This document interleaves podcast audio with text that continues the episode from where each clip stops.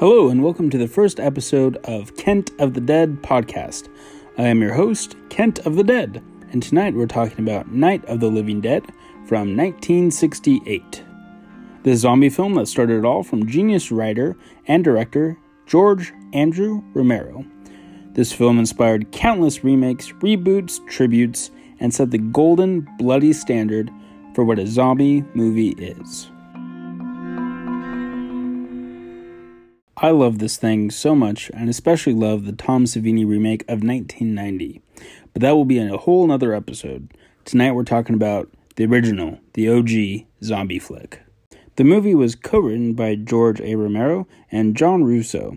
Russo would later go on to produce Savini's 1990 remake, but again, I digress. It was originally written as a horror comedy titled Monster Flick, but Romero scrapped that for a more serious approach. The film stars Judith O'Dea as Barbara and the late Duane Jones as Ben.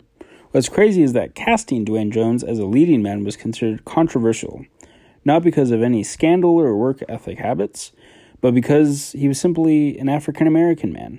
Romero would add that he simply provided the best audition for the character. The word zombie is never used in the film, which is pretty crazy to me due to it being the tent pole of which future zombie films would draw source from.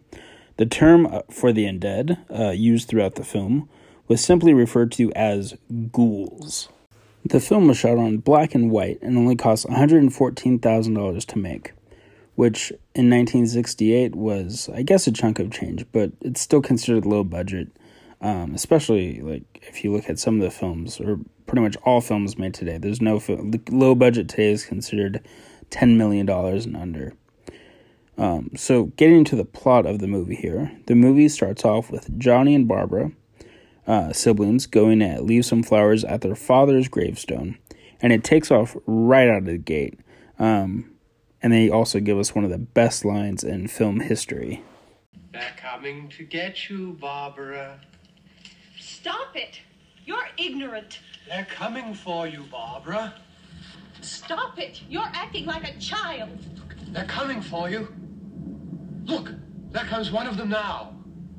Only about six minutes into the movie, and uh, our siblings are attacked by a ghoul, leaving Barbara to run as fast as she can and find refuge in an abandoned home. Or so we think. Shortly after that is when Ben shows up. Uh, he has a truck, and uh, wouldn't you guess it, it's fresh out of gas. Remember, kids, fill up your tank during a zombie uprising. Ben tries to come up with a way to escape, but Barbara is traumatized from being chased and seeing a ghoul up close in the flesh. That's when Ben takes to uh, lighting a ghoul on fire and boarding up the house.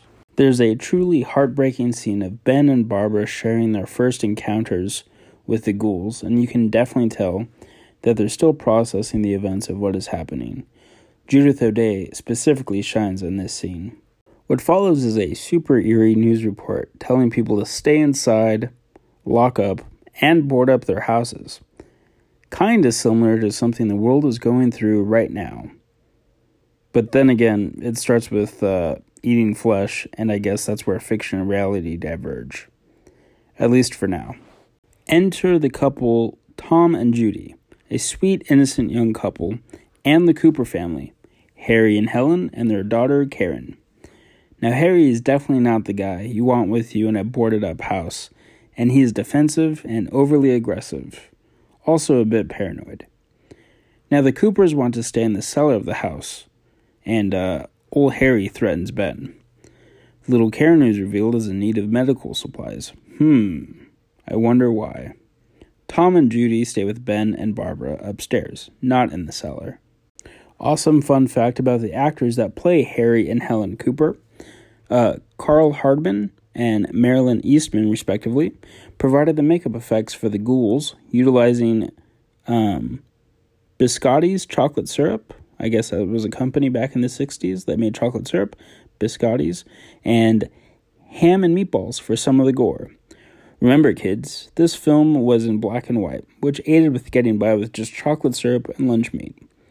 They also played other bit parts in the film, but it's kind of uh, you know they did what they could with what they had, and uh, I think in the film, uh, they you know it shows it shows It's really well done, uh, considering the limitations of the budget, you know, and uh, of the technology of the time.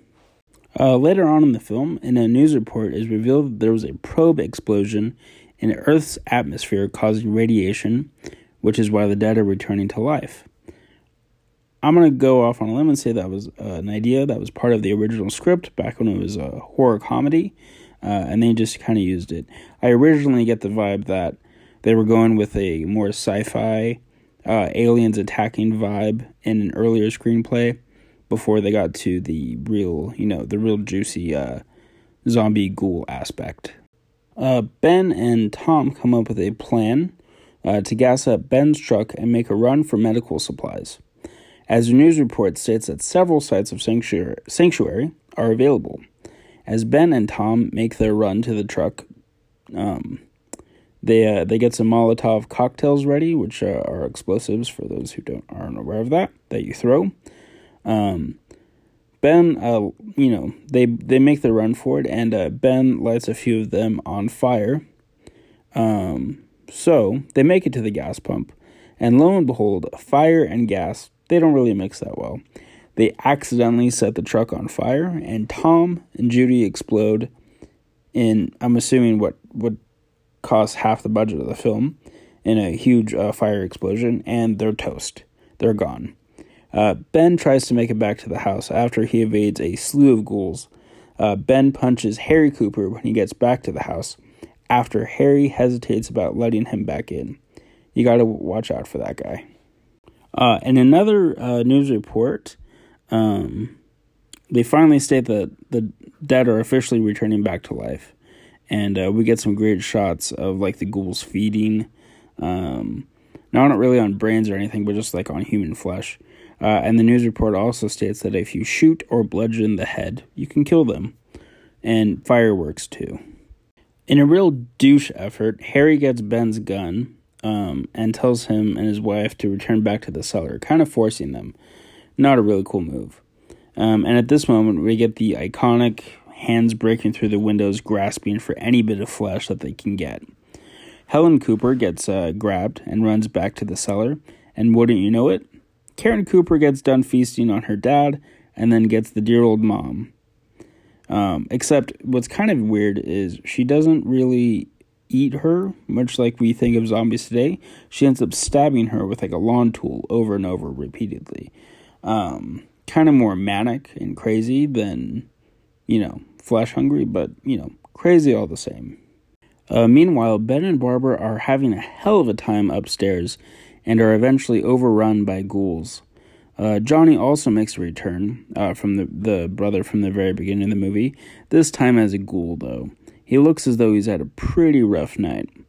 Uh, ben seeks protection in the cellar and uh, shoots ghoulified Harry Cooper in the head. Uh, the night passes, and the cavalry uh, arrives, taking out any ghouls in the area where our protagonist is residing. Um, they're just popping off shots and taking, uh, you know, taking out one ghoul after another. Ben draws his gun as he's about to exit the house, and uh, he's kind of apprehensive about what's going on outside. It's daylight now, it's dawn.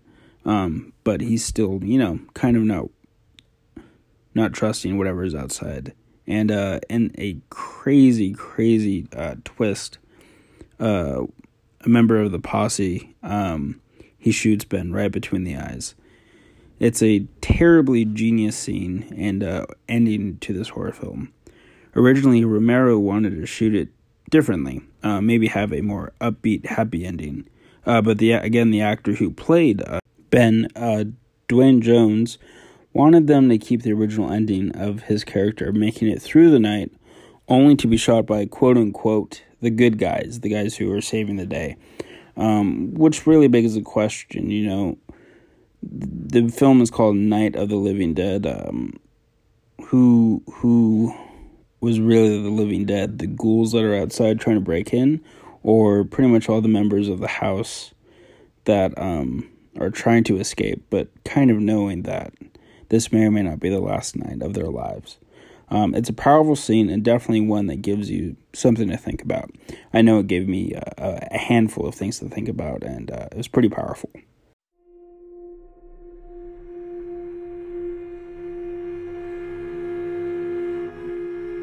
Overall, I would consider this a perfect movie. Uh, you know, I I would give it ten out of ten. Um, it's just a a very well done movie, and it's got scares. It's got a great message. It's got story. Uh, definitely gives you a lot of stuff to think about, especially with the controversial ending, um, and especially in you know today's today's time, it really gives you a lot of stuff to think about. Um, but let me know what you guys think. Um, please, uh, I'm I'm on Instagram at Kent of the Dead, Twitter, uh, also at Kent of the Dead. Um, leave me a comment, leave me a tweet. Let me know what you guys think.